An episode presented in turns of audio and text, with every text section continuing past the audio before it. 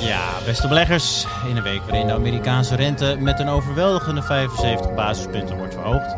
En waarin Duitsland overgaat tot nationalisatie en Poetin overgaat tot mobilisatie, staat de AX rond de 660 en de S&P rond de 3800. Tijd om te praten over beleggen. Dit is voorkennis. There are three ways to make a living in this business. Be first, be smarter, or cheat. No, I don't cheat. Beleggersbelangen presenteert voor kennis. Ja, beste beleggers, leuk dat jullie weer luisteren naar een nieuwe aflevering van Voorkennis. Mijn naam is Maarten Butterman en uh, samen met Stefan Hendricks en Hilde Laman werpen wij weer een uh, blik uh, op de financiële markten deze week. We gaan het hebben onder andere over de grootste beursgang van het jaar van Porsche. een rommelig aandeel voor de watchlist. En de naderende koersbewegingen binnen de biotechsector gaan we ook nog even op vooruitblikken. Hoogstwaarschijnlijk. Hangt een beetje van de tijd af wat betreft Porsche, want dat uh, is nogal een dingetje, hebben van Hildo begrepen. Dus daar nemen we de tijd voor.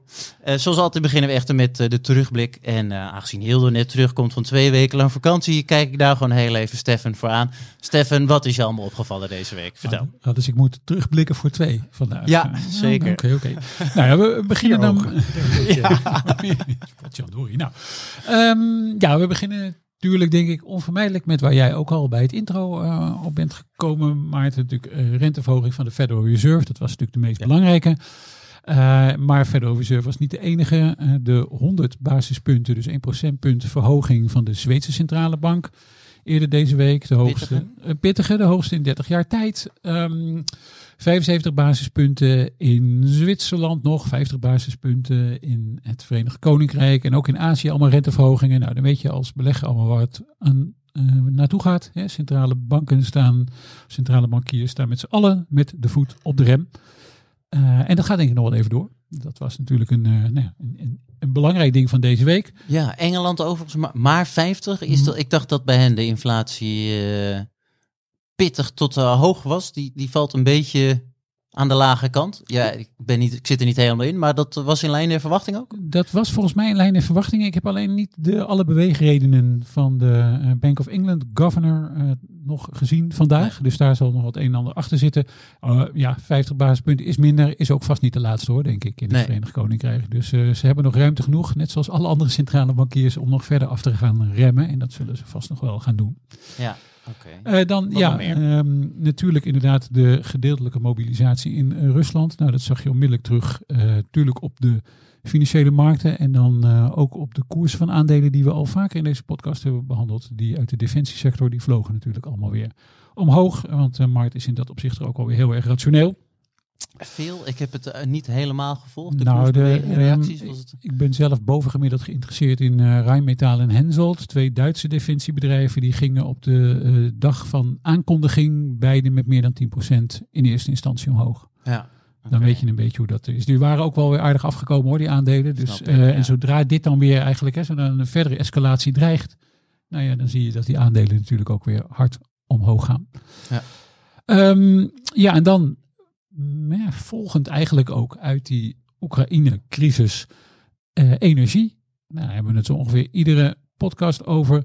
Onvermijdelijk. Onvermijdelijk, net zo onvermijdelijk waarschijnlijk als de nationalisatie van Uniper, het Duitse uh, nutsbedrijf. Ja, ik uh, zei al bij de voorbespreking van deze podcast, Maarten, als je in januari of voor januari had gezegd, nou, er wordt een groot Duits nutsbedrijf genationaliseerd, dan had iedereen je waarschijnlijk snoeihard uitgelachen. Ja. Nu is Uniper dus na EDF de tweede uh, onder de Europese nutsbedrijven die wordt genationaliseerd. Ja, dit is wel een teken des tijds. Um, een ontsnapping ook trouwens voor de Finse moeder van Uniper, Fortum, denk ik. Want um, het dreigt natuurlijk een beetje een uh, bodemloze put te worden. Ja, een zwart, een zwart geldgat. Nu is het, is het, ik heb geen, maar dan is het stabiel. Er zit gewoon zoveel garantie achter met een overheid erachter dat I don't know, obligatiebeleggers, aandelenbeleggers, dat is allemaal tot rust. Is het, ik heb geen idee wat een aandeel is. Er een aandeel? Heeft het dat? Uh, Zeker. Nou, er, is een, uh, er is een aandeel en we kunnen misschien in de show notes ook nog wel terug koersverloop van dit aandeel Uniper, want dat is natuurlijk helemaal afgekomen. Ja.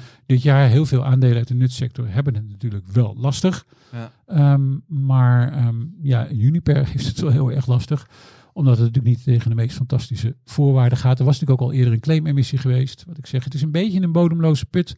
het Uniper. En het, ja, het is ook niet geheel onverwacht dat die nationalisatie komt. Ik zeg niet geheel onverwacht. Het is dan in de afgelopen weken en maanden dat je dit scenario een beetje aan ziet komen.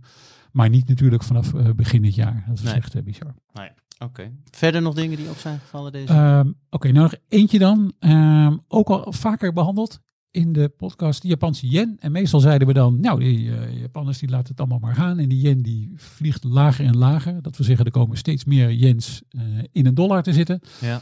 En kennelijk vandaag heeft ook eh, Japan een soort breekpunt bereikt. Want er is ook een ingreep aangekondigd op de financiële markten. Om de aanhoudende val van de yen te stoppen. Voor zover dat mogelijk is natuurlijk. Het heeft niet altijd evenveel succes. Nee, in, wel, in welke, heel kort, in wat voor vorm gaat dat, eh, of dat moet allemaal duidelijk worden? Nou, ik denk dat het zal wel gaan in de vorm van verkoop van dollars op de open markt. Maar eh, misschien zijn er ook nog andere maatregelen die de eh, Japanse Centrale Bank of het Japanse ministerie van Financiën wil nemen. Dus in ieder geval denk ik wel veelzeggend dat, ja, het is in twee manieren veelzeggend eigenlijk. Eén natuurlijk hoe de koersbeweging was van de yen ten opzichte van de dollar. En niet alleen de yen, maar een heleboel andere munten Ja. ten opzichte van de dollar. Zegt ook alles, denk ik, over deze tijd. Maar ook het feit dat eh, de Japanse regering kennelijk dit niet maar wilde laten gaan en laten gaan en laten gaan. Nee, snap ik. Nee, er gebeurt daar veel. Ook eh, recent nog eh, een artikel over geschreven.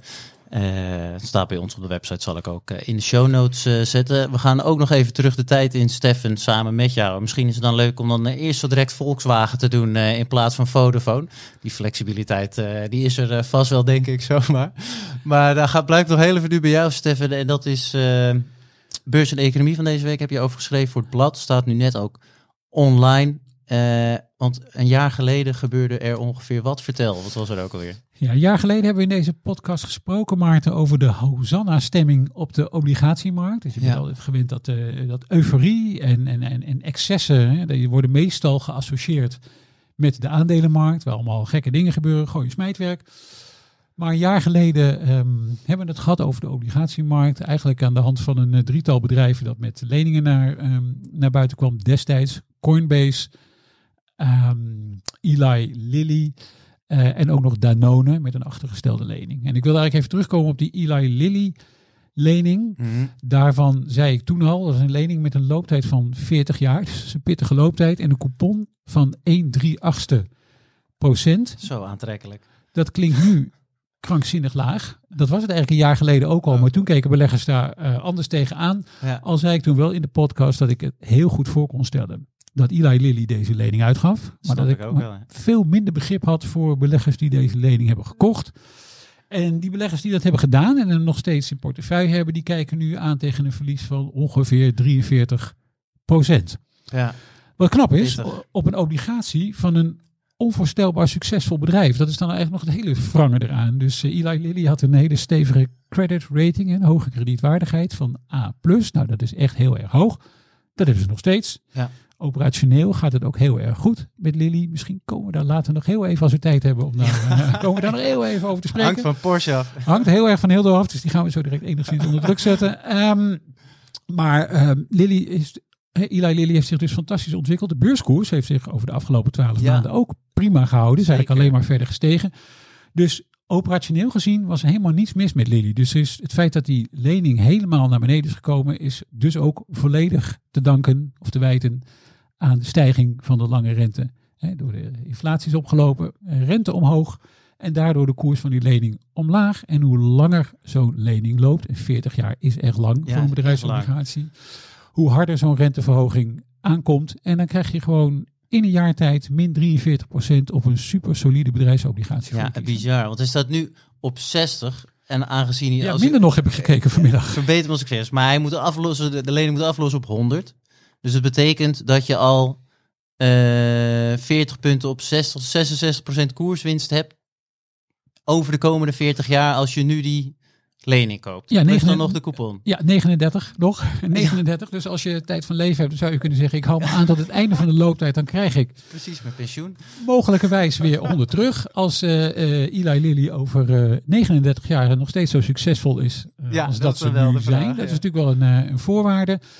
Ja, je moet eigenlijk daarom ook, hè, we kijken nu naar koersverloop. Dat is eh, op zich interessant en misschien bijna een beetje flauw. Je moet Ja. natuurlijk als obligatiebelegger ook kijken naar het effectief rendement. Als ik die lening nu koop, wat krijg ik dan? En dat valt eigenlijk ook nog wel mee. Dan krijg je nog geen 3,5% Nee. effectief rendement. Ja, maar heeft dat gewoon mee te maken met de lengte van die looptijd. Dus Ja. ja, Maarten, dat klopt. Die koerswinst krijg je. Hè? Dus, je Ja. dus je krijgt uiteindelijk ook weer die, wat is het, ehm 44 koerspunten terug tot een aflossing van, eh, van 100. Dat klopt ook helemaal. Maar moet je dan nog wel 39 jaar op wachten. Ja.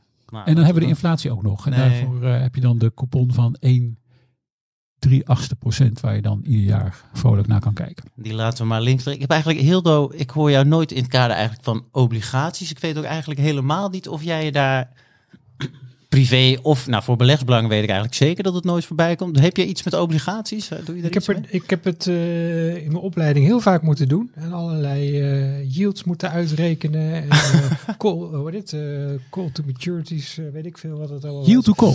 Yield to call, dat was hem. Ehm, en ik heb het vervolgens allemaal links laten liggen. Ja. En eh, ik doe er privé ook helemaal niets mee, eerlijk gezegd. Eh, Je hebt geen ik heb, Eli ik heb Lilly geen, gekocht ergens. ik heb er geen structurele, principiële bezwaren tegen, tegen obligaties. Ik vind het alleen eh, een beetje saai verder. Dus eh, ik, ik, ik ben meer van het gooien smijtwerk. Ja, oké. Nou, dat, kan- dat kan ook met langlopende bedrijfsobligaties. Ja, blijkbaar. Alleen ja. het dan meer smijten. 40, ja, het is echt bizar. Oké, Ik zal het artikel eh, voor wie het wil nalezen ook nog in de show notes zetten. Voorkennis. Want eh, we gaan verder. En eh, een onderwerp wat al iets langer de aandacht trekt. Dat is namelijk de naderende beursgang van Porsche. Hildo eh, vertelde ons bij het voorbespreken dat eh, de constructie net zo ingewikkeld is eh, als de prospectus lang is. Gelukkig was Hildo de afgelopen twee weken vrij. Zijn alle 860 pagina's van de prospectus goed en wel doorgenomen. En is de constructie opgehelderd. Ehm, en dat is een beetje de vraag natuurlijk als ik wil beleggen in de Porsche. Welke van de vele noteringen, want die gaan er komen, moet ik dan aanhouden? Heel heeft zich ermee bezig gehouden en het woord is aan jou Hildo. Ja, om, eh, om dit te verduidelijken begin ik bij, bij Volkswagen, want daar is het allemaal begonnen. Ehm, volgens het bedrijf zelf, Volkswagen, is het aandeel Volkswagen eh, op de beurs genoteerd, is dat ondergewaardeerd. Eh, en om daar verbeteringen in aan te brengen in die situatie, ehm, gaan ze Porsche AG, de autofabrikant, naar de beurs brengen. Ehm, de inschrijving is al, is al deze week begonnen. En de geschatte waardering van Porsche, eh, de autofabrikant, eh, is ongeveer 70 tot 75 miljard euro. Ehm, tegelijkertijd is de marktwaarde van heel Volkswagen, dat nu voor 100% eigenaar is van Porsche, is ehm, 90 miljard. Ja. Ehm, je zou dus kunnen zeggen dat eh, eh, omdat Volkswagen 100% eigenaar is, hoort die 70 miljard, eh, miljard hoort nu gewoon bij Volkswagen. En dus dat eigenlijk alle overige activiteiten worden gewaardeerd op 20, 15 miljard. Afhankelijk, een beetje afhankelijk van wat de waardering Alle andere uiteindelijk wordt. merken. En daar zit dus Volkswagen, Audi, eh, Bentley, Skoda en nog een hele trits andere automerken, motoren, vrachtwagens, Seat. Daar zit van alles in. Ehm, en dat wordt dus eigenlijk door beleggers heel laag gewaardeerd. Ja. Dat hoopt Volkswagen dus te verbeteren, die situatie. En even ter vergelijking, ik heb even eh, wat andere autobedrijven bekeken. Stellantis, Mhm. eh, wat, eh, waaronder de merken Fiat, Peugeot, Citroën, Opel, Chrysler vallen en nog een heel aantal andere merken. Ehm, dat haalt een omzet die ongeveer 35, 35 procent lager ligt dan Volkswagen. Ja. Ehm, maar dat is 40 miljard waard. Dus dat is aanmerkelijk meer dan die 15 tot 20 miljard ehm, die er voor Volkswagen eh, ex-Porsche eh, nu wordt eh, betaald. Dus ergens is er iets scheef gewaardeerd. Eh, ja, dat, en dat is hoopt, hoopt Volkswagen hoopt recht te trekken. Ehm, het is een beetje een com- complexe situatie, maar het is wel interessant voor beleggers die, die in auto-aandelen willen beleggen. Eh, dan zou ik zeker deze situatie eens goed bekijken. En dat zal ik proberen uit te leggen.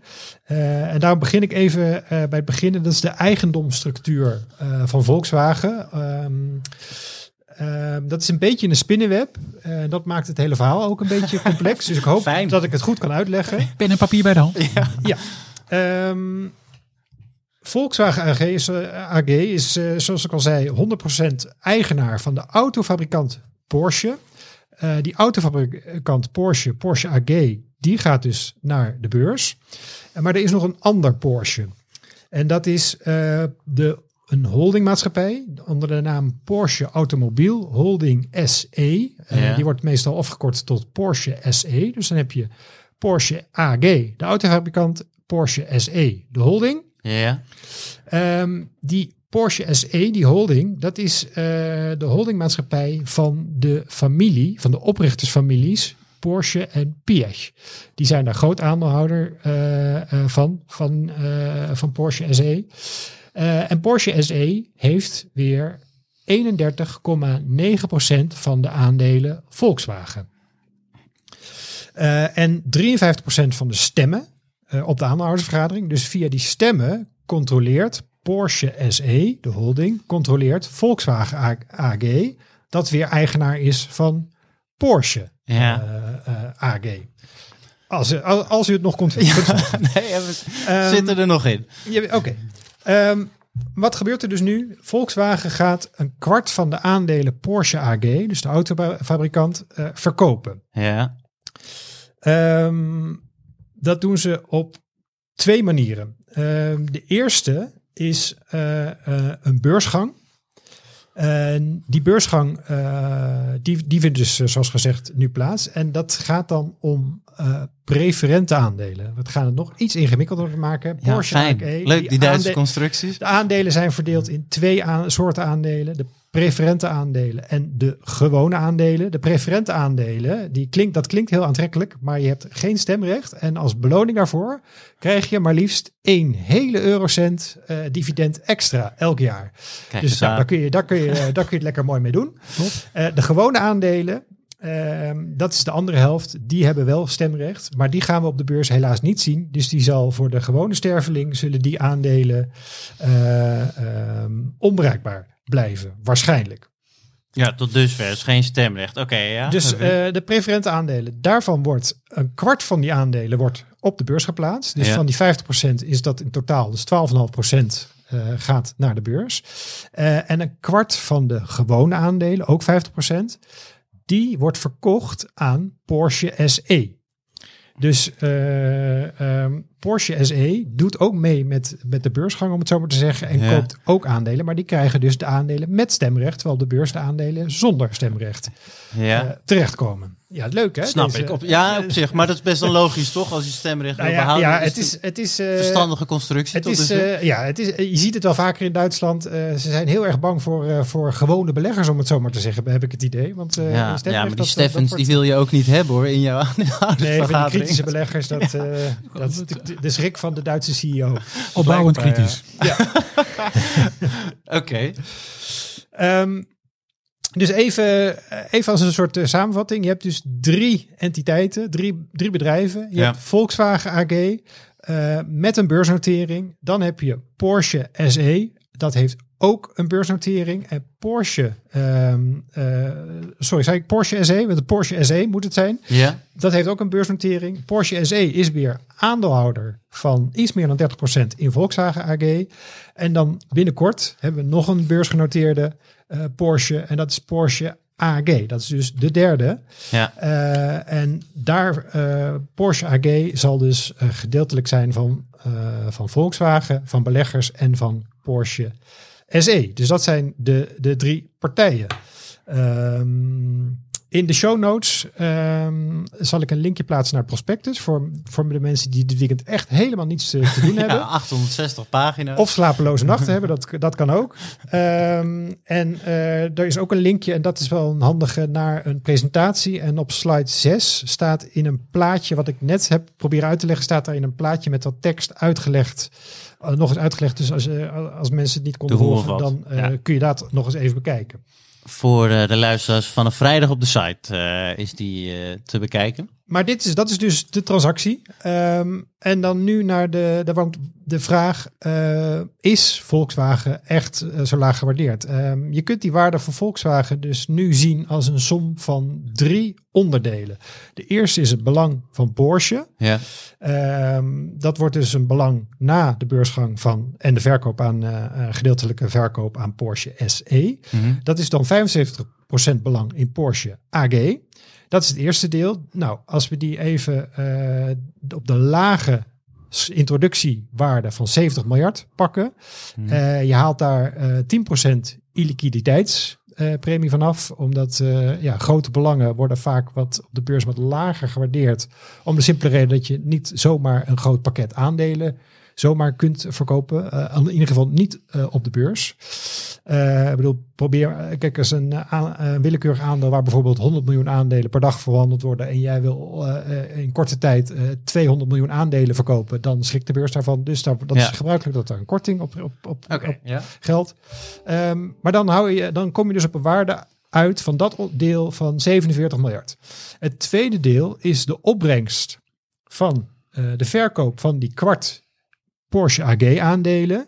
Dat is eh, naar de lage schatting ongeveer 18 miljard. Nou, dat krijgen ze gewoon cash op de rekening. Dus daar hoef je wat mij betreft geen eh, kortingen voor te rekenen. Cash is cash. Ehm, en dan heb je nog al die overige activiteiten. Eh, en ja, wat zou dat nou waard zijn? Volgens de huidige beleggers is dat niet zoveel waard. Eh, maar ik heb eens even eh, gekeken naar een, eh, een eh, heel aantal andere Europese autobouwers. En ik heb ook Toyota er even meegenomen, omdat Toyota qua omvang een beetje vergelijkbaar is met, met Volkswagen. Ja. Volkswagen is nou eenmaal een, een hele grote autobouwer en Toyota is dat ook. Ehm, maar als je dan, en daar, ik heb hier ook wederom in de show notes heb ik eh, ehm, deze bedrijven in het tabelletje opgenomen. Dus dat kunnen, kunnen luisteraars daar even bekijken. En daar heb ik even een aantal waarderingsmaatstaven opgenomen. En ik heb vooral even gekeken naar ehm, de omzet, eh, de, de, de, de verhouding tussen de omzet en de beurswaarde. Eh, en ik heb ook even gekeken naar de verhouding tussen de beurswaarde en de EBITDA. Dat de winstmarges willen ook nog wel verschillen. Ehm, als je nou kijkt naar, eh, nou, wat ik eerder zei, bijvoorbeeld Stellantis, dat wordt gewaardeerd op 0,27 keer de omzet. Eh, Renault 0,2 keer de omzet. Eh, BMW 0,44 keer de omzet. Nou, Ferrari echt aanmerkelijk hoger. Eh, dus dat, maar dat zullen we buiten beschouwing laten, want een Seat lijkt nou helemaal niet op een Ferrari. Ja. Maar Volkswagen ehm, zonder Porsche. Ik heb voor deze berekening heb ik Porsche dan even uitgehaald. Die worden tenslotte beursgenoteerd. En die Porsche, dat Porsche gedeelte heb je al meegenomen in de berekening.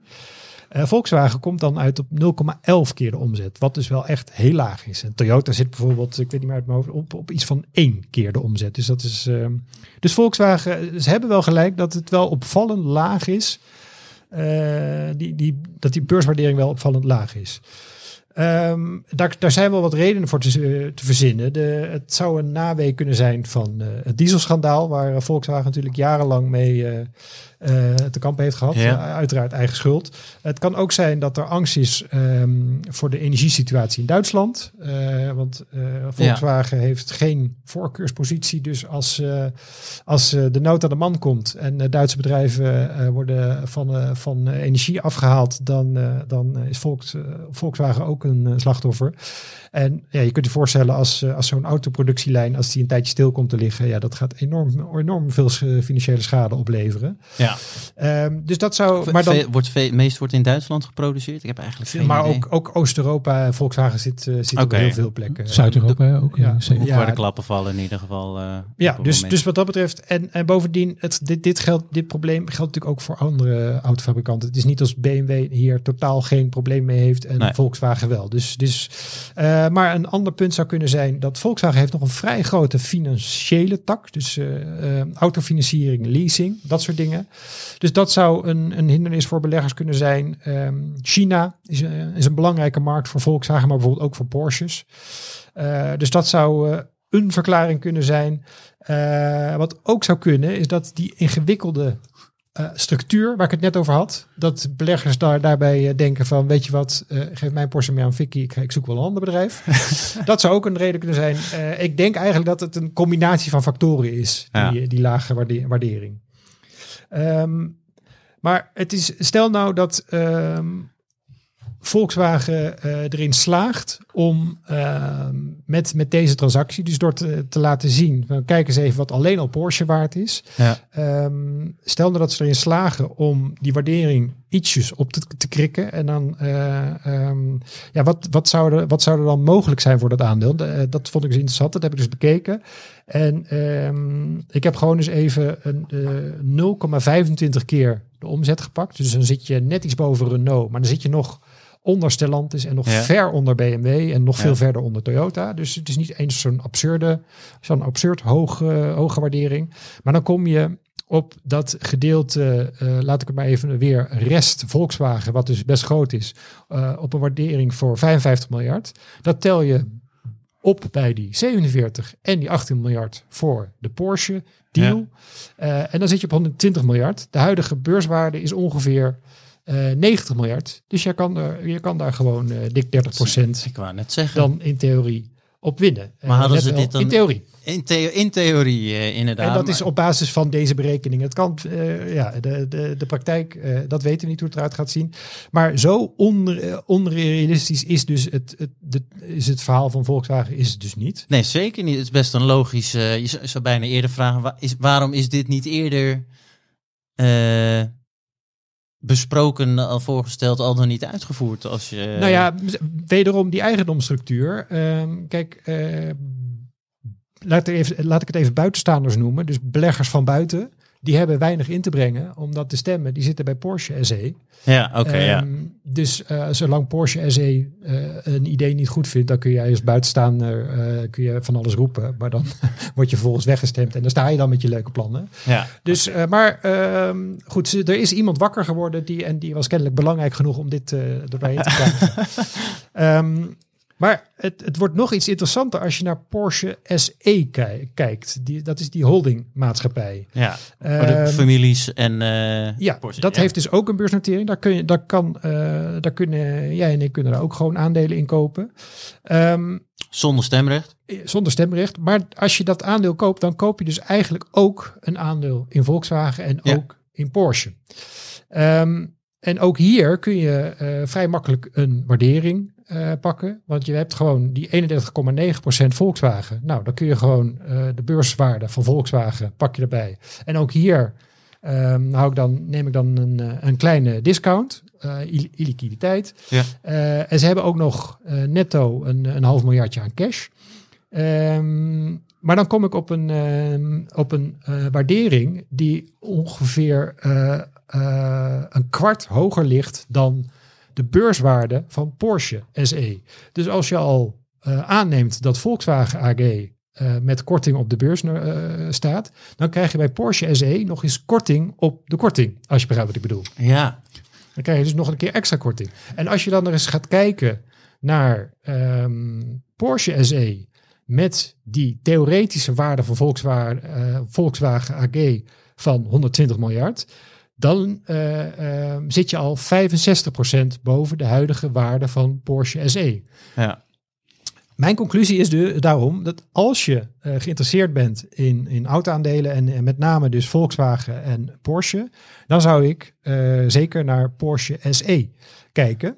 Ehm, vanwege die, die flinke korting op korting die je krijgt. Het is, maar het is inderdaad een, een, een pittig verschil. Maar ik kan me haast niet.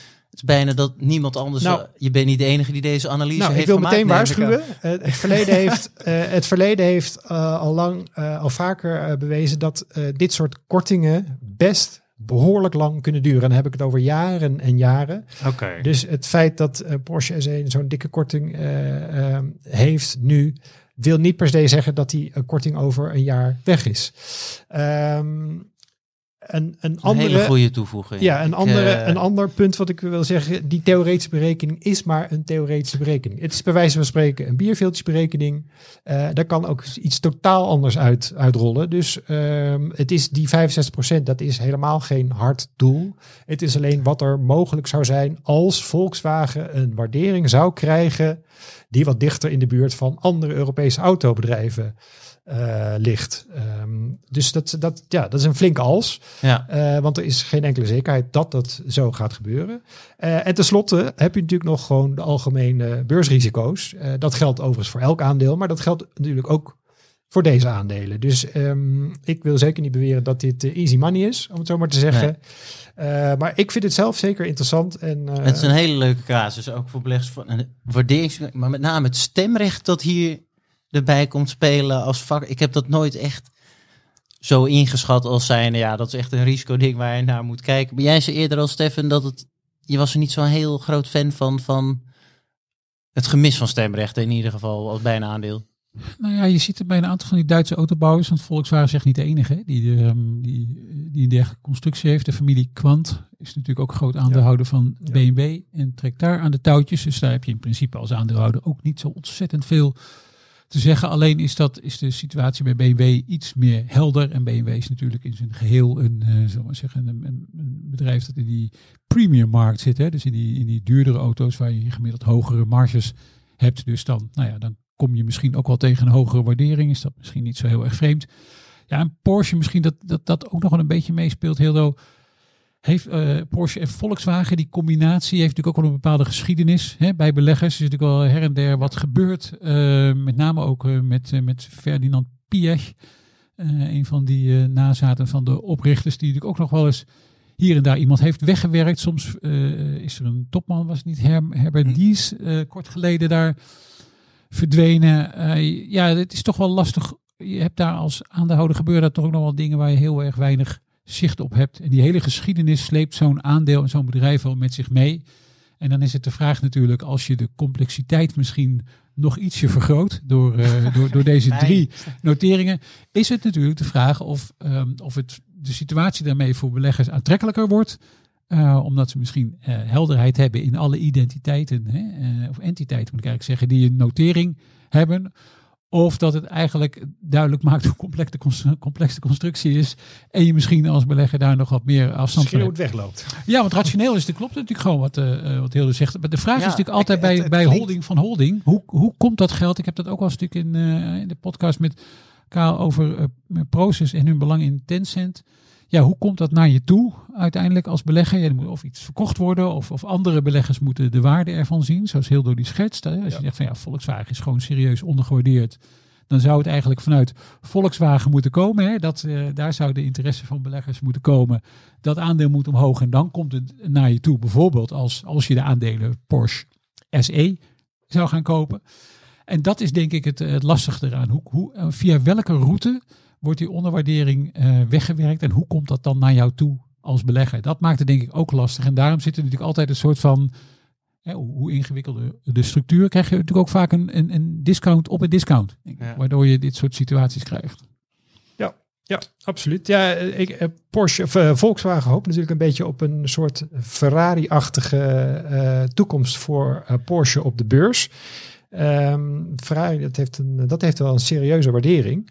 Uh, Porsche wordt daar een stukje, re, wordt relatief een stuk lager ingezet. Uh, maar Ook ze hopen... Luxe, vanwege het luxe segment. Ik bedoel, die zijn echt, segment. de luxe auto's zijn echt anders duidelijk gewaardeerd dan de... Ja, op die luxe auto's worden, worden er veel hogere marges gehaald dan okay. bij wijze van spreken de Fiat Punto en de, de Volkswagen Up. Ik doe maar eens even wat. Ik weet eerlijk gezegd niet precies de marge op, zo, op die modellen zelf. Nee, maar het zal ongetwijfeld niet heel veel zijn. Uh, en op die, die hele dure auto's zijn die marges gewoon veel hoger. En, um, en wat je ook een beetje ziet is dat uh, veel beleggers nog altijd de hoop hebben dat, uh, um, dat die luxe auto's dat die wat minder cyclisch gevoelig zijn. Of dat altijd zo is en blijft, dat, dat durf ik niet te zeggen. maar dat die idee dat leeft toch wel een beetje. ik denk dat het wel mee zal vallen. Maar goed, het. Um, ja, want waarom, daar was ik nog benieuwd naar in de stuk. Ze hebben zoveel merken. Uh, ja, waarom Porsche? Ja, ongetwijfeld omdat die familie Porsche misschien uh, denkt van... hé, hey, de helft wordt uitgekeerd in een bonus uh, dividend van wat ik begreep. het is een mooi moment om daar te gaan. Maar ik, ik kan me ook veel voorstellen dat het vanuit Volkswagen geïnitieerd is. Iemand enig idee waarom, dit waarom specifiek Porsche en niet een van de andere... Nou, ik denk, ik denk dat het Ferrari-voorbeeld. Dat, uh, ja, dat, dat, okay. dat want, het, want, want dat is dus door, door, door Fiat gebracht, of uh, Stellantis eigenlijk nu. Um, dat, uh, en dat heeft best wel aardig gewerkt. In, ieder- zeker voor Ferrari. Ja. En ik, ho ik denk dat ze hopen op een vergelijkbaar effect met Porsche. Het is natuurlijk een hele bekende naam. Het is Ja. een wereldberoemde naam. Ja. Eh, en ik denk dat ze dat, dat eh, een beetje. En, en dus. En dat sommetje, wat, wat, wat ik net heb gemaakt. Ja, dat, dat, eh, ze hopen natuurlijk dat iedereen dat sommetje gaat maken. En denkt van hé, hey, wacht eens even. 75% van, procent van Porsche alleen al is dit. Ja. En dan krijg je dus Volkswagen, Audi, Seat, Skoda. De hele reutemetijд krijg je erbij voor een appel en een ei. Dat is eigenlijk wel interessant. Ik ga dat aandeel kopen. Meer kopen voor een aandeel betekent een hogere koers.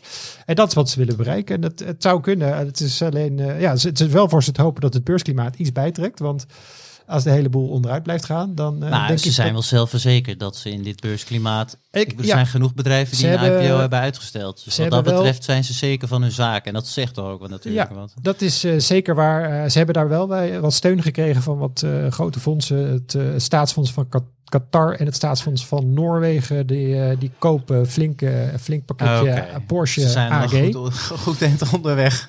Ja, dus, dus die, eh, die, die, die grote beleggers die zijn alleen al goed voor volgens mij iets van 40, 45, bijna 50 procent van de aandelen die, ze, die op de beurs ge- geplaatst worden. Dus dan ben je al een end onderweg. Als er dan nog wat banken en verzekeringsmaatschappijen en wat andere fondsen meedoen, dan ben je er eigenlijk al. Ja. Ehm, dus, dus ik denk, de kans van slagen is wel heel groot. Want ondanks het best wel belabberde klimaat, hebben ze het gewoon eh, afgetrapt eh, deze week. En Ja. eh, volgende week donderdag is, volgende week donderdag 29 september, is als het goed is, eh, weten we of het echt gelukt is. Dan eh, is de eerste handelsdag van Porsche AG.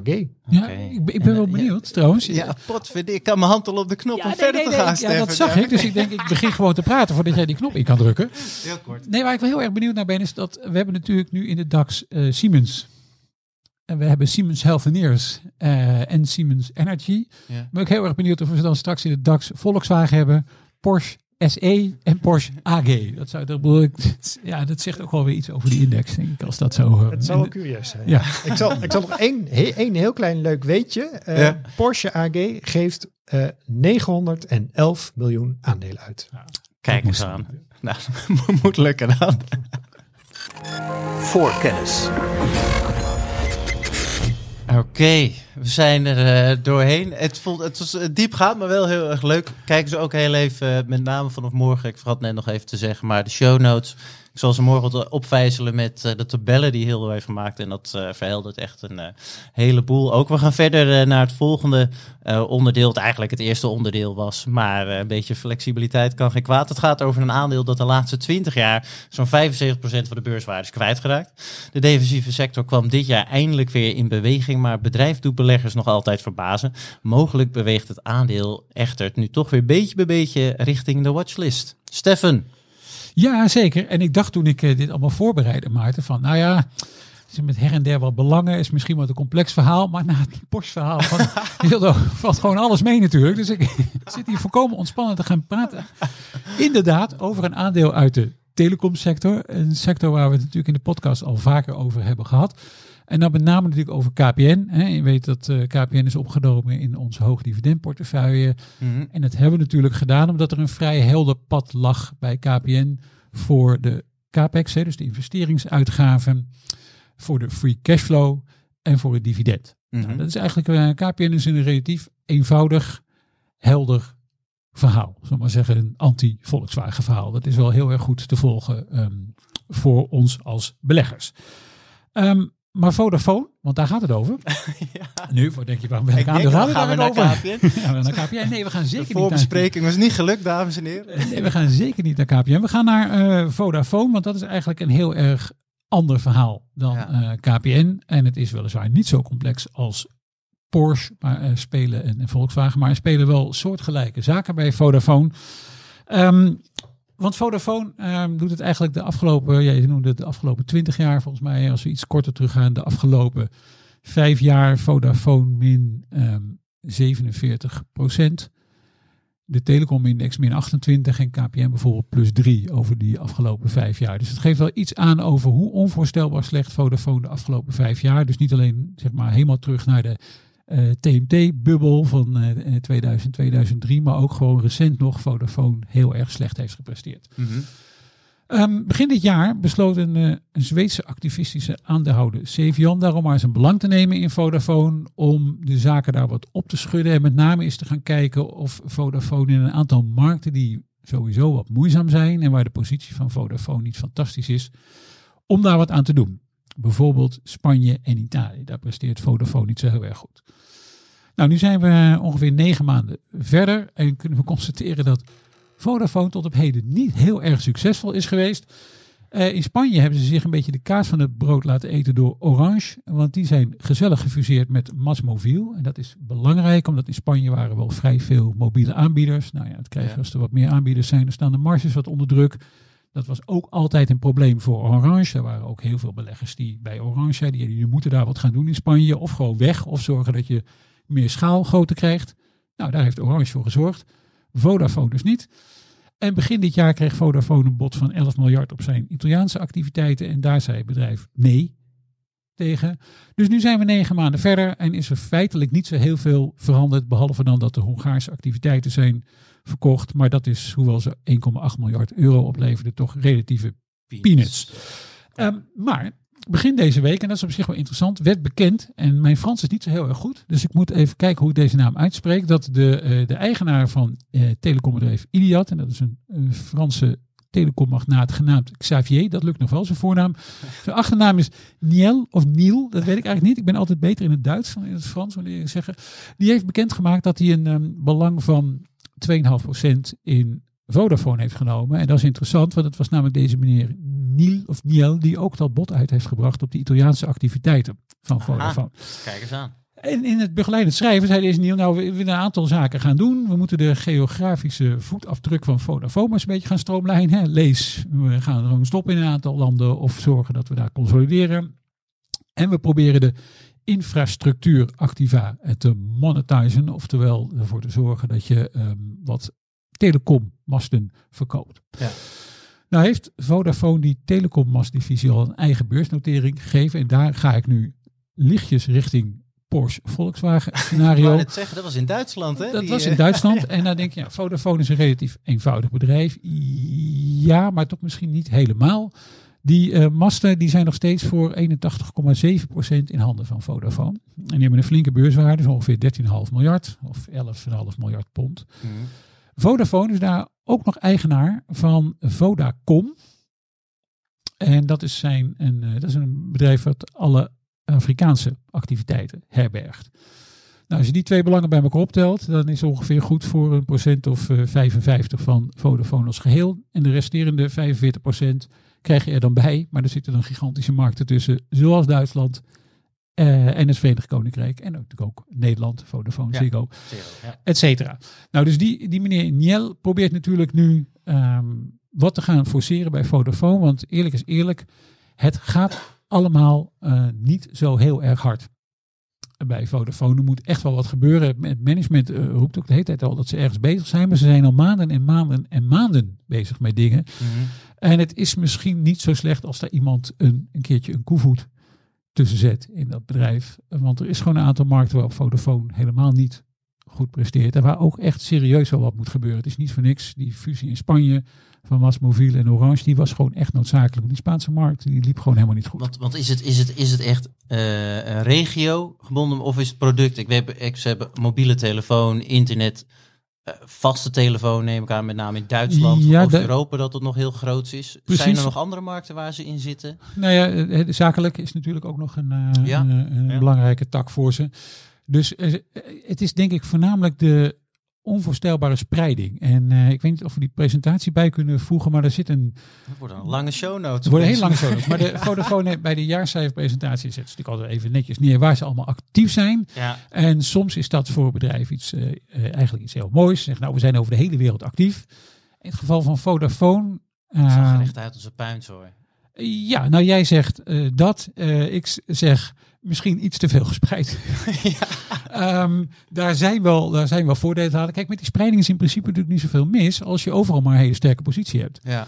Als dat niet lukt, dan zul je natuurlijk wel wat moeten gaan doen. En het feit dat daar zo onvoorstelbaar weinig is gebeurd, um, te weinig is gebeurd, want nogmaals alleen de verkoop van die Hongaarse activiteiten, de prijs daarvoor was oké, okay, maar uh, ja, 1,8 miljard is eh, zoals de Engelsen zeggen, doesn't move the needle. Hè. Daar, daar krijg je het aandeel Vodafone natuurlijk niet mee in beweging. beweging. Dus ja, als ik dit dan zie, een Vodafone en de schuldpositie is redelijk inmiddels weer onder controle. Het eh, ja, aandeel noteert tegen een koers-winstverhouding van ongeveer 10, 11, dividendrendement van een procent of 7. Nou ja, dat, wat je zegt, dit is wel eentje die eh, serieus bij mij de watchlist eh, opstuift. Omdat natuurlijk... Baat het ehm, niet, dan schaadt het niet. Baat niet, dat schade. En er is nog een. En er, er valt best een hoop te doen. En het sentiment valt best ook wel weer snel te draaien bij dit soort aandelen. Zodra beleggers zien dat er wat gebeurt. Het is denk ik ook de teleurstelling over maandenlang wachten, hopen Mhm. dat er iets gebeurt, eh, maar zien dat er niks gebeurt. Dat er ook voor zorgt dat zo'n aandeel een beetje onder druk komt. Nu zijn er bijvoorbeeld alweer geruchten over private equity partijen die interesse zouden hebben in Vantage Towers. En dat is dat beursgenoteerde bedrijf van die telecommasten. Ja, Nou, dat is ja. natuurlijk een heel mooi product voor private equity. Ja, dat is een redelijk hoge marge, stabiele inkomsten. Dus dat is best aantrekkelijk. Misschien ook goed te financieren. En dan kan Vodafone ook weer verder. En dat moet denk ik wel, eh, ook wel gebeuren. Beleggers zitten hier gewoon op te wachten. Het bedrijf zoals het nu is, zal nooit heel erg populair worden. Maar is het, het leek me het lastige en wat me alles opviel, los van de regionale spreiding, wat ze bijvoorbeeld in Europa, is dat al veel moeilijker, toch meer verschillende culturen en talen dan in bijvoorbeeld Amerika. Ik weet een concurrent, las ik Deutsche Telekom, die zit veel meer in Amerika, maar het veel makkelijker lijkt om alles een beetje efficiënter te laten eh, lopen. Maar met name, hoe onderscheidt een bedrijf als Vodafone? Want al die producten van al die telecomaanbieders, het is allemaal hetzelfde. Is het puur op basis van service dat je nog wat kan doen? Of is het echt regionale keuzes maken en knijterhard onderdelen verkopen? Wat, wat is een beetje, hoe gaan ze dit meer waarde geven? Ja, netwerkkwaliteit is natuurlijk één. Nee, dat is heel eh, belangrijk. Gewoon eh, het, het merk.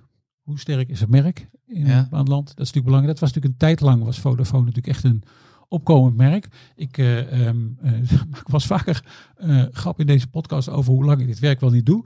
Maar toen ik hier met dit werk begon, ik zal maar zeggen eind jaren negentig, was Vodafone een soort spectaculaire nieuwe speler. Hè? Mobiele telefonie, dat je de oh, een partij, een Britse partij die alleen maar aan mobiele telefonie doet. nou, dat was wat. Hè? Je had natuurlijk alleen Hildo, maar... jij, jij, bent- jij bent onze groeiaandelen. Wat, wat zat je er toen al in de eind 90 in? De? Ik studeerde toen, dus eh, van de studiebeurs kun je niet zo heel veel aandelen kopen. Nee, nee, nee, nee, Dus, nee, eh, nee, nee, oké. Dus, Sorry, dus, Stefan, dus de status van Vodafone is ontzettend eh, veranderd. Dus Vodafone heeft zijn, zijn, eh, eigenlijk een tijd lang ontzettend veel uitbreidingen gedaan. Is overal begonnen. Eh, ook inderdaad om te zeggen, nou ja, je hebt technische voordelen. Hè, er zijn misschien schaalvoordelen te bereiken om in verschillende markten te zitten. Want als je bijvoorbeeld je netwerken aan moet leggen met behulp van pak een beter Nokia of een Ericsson, dan heb je Mhm. misschien een sterkere positie als je dat over een heleboel landen doet, et cetera. Dus er zijn allemaal wel redenen te verzinnen waarom je misschien in veel markten actief zou kunnen zijn en wat je daar dan nog aan toe kan voegen. Alleen blijkt dat gewoon in de praktijk, en dan zijn de cijfers hard, blijkt dat gewoon niet zo heel erg te werken. En als je het hebt over onderwaardering, eh, een beetje analoog aan, de, aan het betoog van Hildo zojuist, op het moment dat je die Vantage Towers, dus die telecommasten, eh eruit haalt en je haalt Vodacom eruit, dus de Afrikaanse activiteit, en dan hou je zeg maar nog, eh, nog wat over. En nog, nog wat, dat is nogal veel. Net zoals Hildo beschreef over Volkswagen Ja. is Vodafone Europa, dat is niet een klein bedrijfje. Nee. Ja, dat noteert ook echt tegen flinke kortingen ten opzichte van de concurrentie. Dus ook zie je hier weer dat er beleggers zijn die eigenlijk denken, die korting moet toch ergens op de een of andere manier weggewerkt kunnen worden. En Want die, hier, wat was het? Die Sivian, die gaat natuurlijk nu samen met eh, de Franse eh, zojuist ingestapte... wat- Xavier, ik noem hem gewoon Xavier. Ja, Xavier, zeker. Ja, die, die zullen daar. eh, Ik denk dat die elkaar wel ergens kunnen Ja. vinden. En ik denk dat eh Cevion is op zich eigenlijk altijd wel een vrij eh, rustige, meedenkende partij. Eh, niet zo van de grote statements. Ehm meneer eh Niel is denk ik wel wat, gaat er wat steviger in. Kleine complicerende factor, dat moet ik wel als disclaimer zeggen, is dat er, eh, er zit ook nog een andere grote aandeelhouder in, Emirates Telecom, met een eh, kleine 10%. En die zijn, ik weet niet precies waarom, kennelijk niet zo ontevreden met hoe het nu gaat. Dat Oh. lijkt mij vreemd gezien de, eh, eh, nou, zowel de bedrijfseconomische ontwikkeling van Vodafone als de koersontwikkeling van Vodafone. Dus er moet daar nog wel wat gebeuren. Dus ik sluit niet uit dat die Xavier Niel zijn belang nog moet gaan uitbreiden om nog wat meer druk op Vodafone uit te oefenen. Ja, en nogmaals, er zijn dus wel.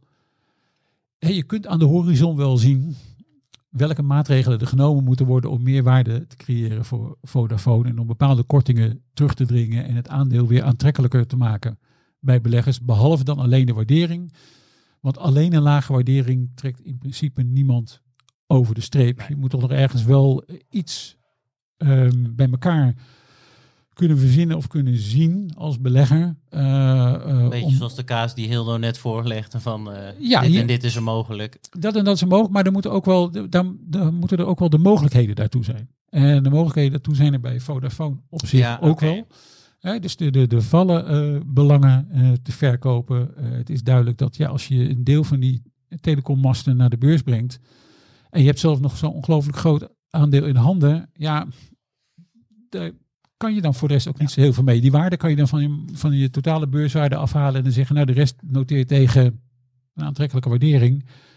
Ja, daar, eh, meestal wordt daar dan wat schouderophalend op gereageerd door beleggers. Want die denken, ja, het staat nog wel op de balans. Dus zolang jij het niet hebt verkocht, kunnen wij er ook nog niet heel veel mee. Een kort vraagje. Hoe heeft het bestuur hier tot nu toe op gereageerd?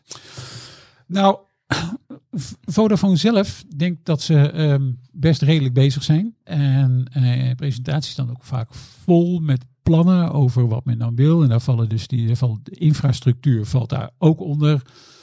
Eh, er zit nog niet zo heel lang een, eh, een nieuwe topman. Dus die, die zal ook wel een beetje de tijd krijgen nog. Maar de, de druk neemt denk ik wel toe. Tijdlang waren ze natuurlijk gesteund door die ene groot aandeelhouder die het kennelijk wel in orde vond. Maar op het moment dat andere partijen zich gaan roeren, ja, dan zul je denk ik toch ook als de Raad van Commissarissen iets moeten. Dus ik denk dat er wel veel gesproken wordt om, om iets te doen aan die situatie van Vodafone.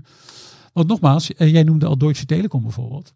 Ik heb het gehad over KPN. Dat was een, een, een makkelijk verhaal, om het maar zo te zeggen, voor beleggers. Dat is natuurlijk, geldt ook voor Deutsche Telekom bijvoorbeeld. Want jij noemde al Amerika.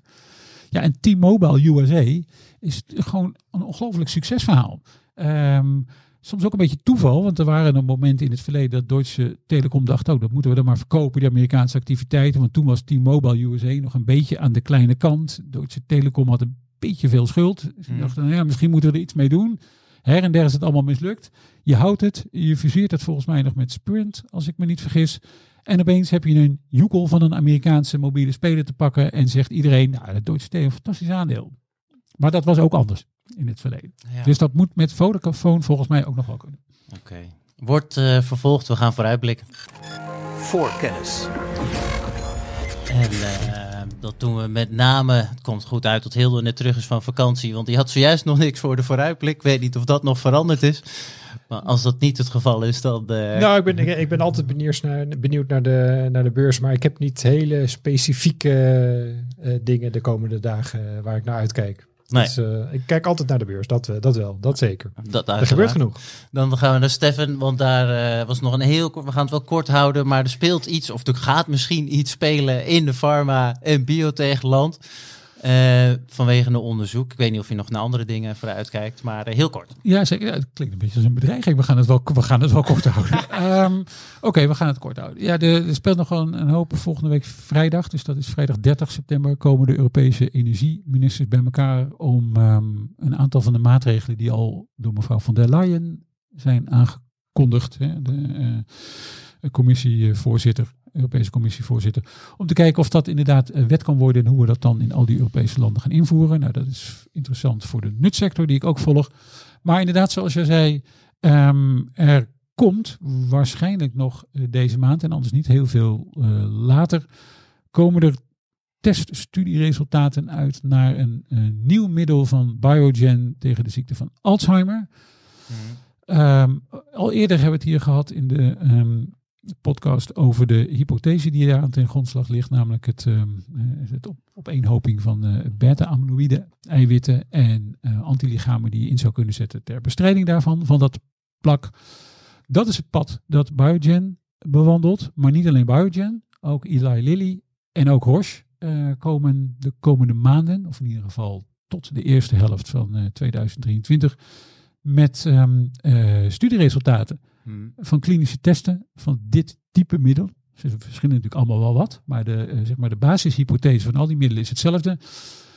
Nu is er recent een ehm, artikel verschenen in het uh, wetenschappelijke tijdschrift Science, um, waar nogal vraagtekens zijn gezet bij een aantal onderzoeken naar die hypothese van dat plak.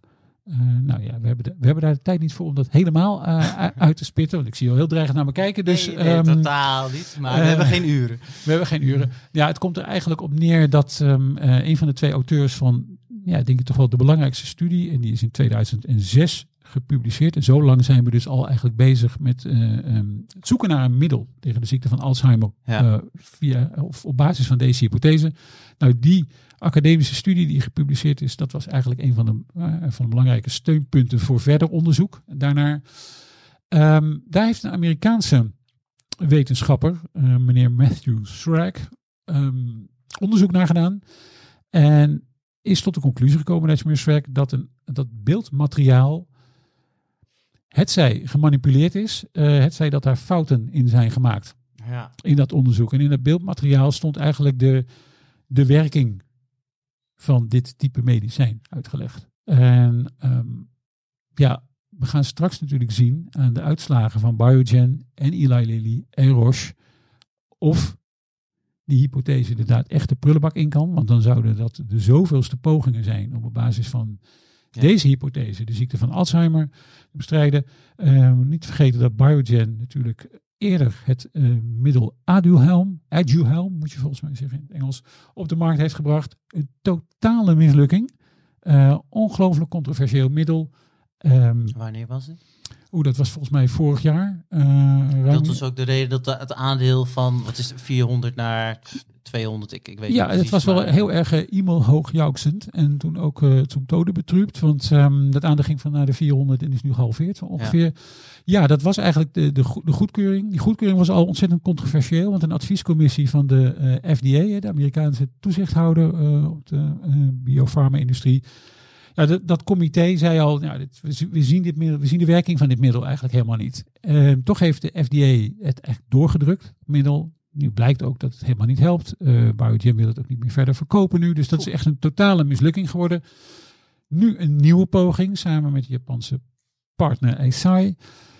Ja, dat wordt, dat wordt wel spannend eigenlijk. Want op het moment dat die drie uh, medicijnen niet succesvol zijn, ja, dan staan we wel weer een beetje aan het begin van onze zoektocht naar een uh, middel tegen uh, deze heel onaangename uh, aandoening waar steeds meer mensen aan zullen gaan lijden.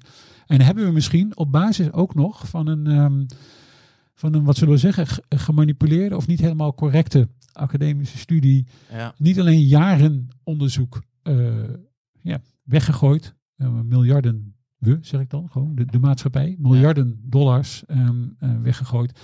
En dan moeten we dus op zoek naar iets nieuws. En uh, in, in dat artikel um, worden ook mensen geciteerd die zeggen, ja, we, we, wilden wel andere wegen bewandelen om die ziekte van Alzheimer te onderzoeken. Maar die voelden zich tegengewerkt door de uh, amyloïde maffia, zoals het in dat uh, artikel beschreven staat. Dus, het, dus de hele academische wereld en ook veel um, biofarmaceutische bedrijven wilden eigenlijk voornamelijk deze route bewandelen. En we gaan de komende weken en maanden zien of dit inderdaad een zinnige uh, route is of gewoon een doodlopende weg. Want hoeveel, heel, heel, heel kort nog dan, maar hoeveel, hoeveel procent van, uh, van Biogen bijvoorbeeld of Eli is, is, is Alzheimer en dit onderzoek afhankelijk? Wat, wat gaat de beurskoers herstelt? Het is allemaal de prullenbak in. Is er dan 10, 20 procent beurswaarde eraf? Uh, nou, voor zover dat in te vullen valt. Voor, hoor, maar... Dat is heel erg lastig. Ik denk dat voor, voor Lilly lijkt de beste kans te hebben. En, okay. um, uh, maar nogmaals, het is dezelfde methodiek. Dus, ja. um, dus blijft een, een risico. Bizar. Maar tegelijkertijd is Eli Lilly ook een bedrijf dat op vele andere terreinen echt heel erg succesvol is. Maar ja. dan ook echt heel erg succesvol. Uh, dus die staan eigenlijk, ja, die worden heel anders bezien. Nog, uh... Het andere doet het super, maar de waardering is ook wel heel erg hoog. Dus um, ik weet niet precies hoeveel, dat, dat verschilt. Sommige analisten nemen echt al wat omzet mee van hun uh, Alzheimer-middel. Anderen zijn nog wat voorzichtiger en laten dat nog weg. Dus het zou, uh, als het helemaal mislukt, is het ook voor Eli Lilly geen goed nieuws. Okay. Biogen heeft, ja, in mijn optiek, verder niet zo ontzettend veel in de pijplijn zitten. Die zijn daar echt wel afhankelijk van. Als, als het uh, als die testresultaten goed zijn, dan spuit die koers van Biogen omhoog. Want die is natuurlijk werkelijk helemaal in elkaar gestampt. Ja. Uh, omdat ja, het bedrijf noteert volgens mij tegen 12, 13 keer de winst. de verwachtingen zijn gewoon niet zo hoog. Ik bedoel, uh, Lily gaat over de 30 keer. Ja. de winst, daar zijn de verwachtingen hoog, maar dat is ook weinig patentgevaar, veel nieuwe middelen, dus dat ziet er allemaal fantastisch uit. Betaal je dan dus ook een fantastische prijs voor. Biogen ziet er allemaal heel somber uit. Betaal je een sombere prijs voor. Dus op het moment dat die testresultaten van Biogen een beetje, een beetje aardig uitvallen, dan knalt die koers omhoog.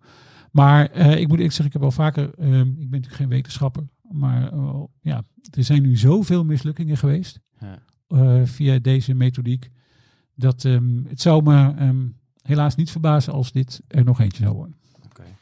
Dankjewel, Stefan, voor deze korte, precies goed ingevulde toelichting op hetgeen dat komen gaat qua tijd.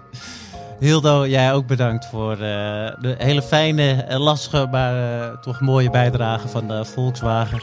En tegen de luisteraar zeg ik dat we er uiteraard volgende week weer zijn. Tot dan!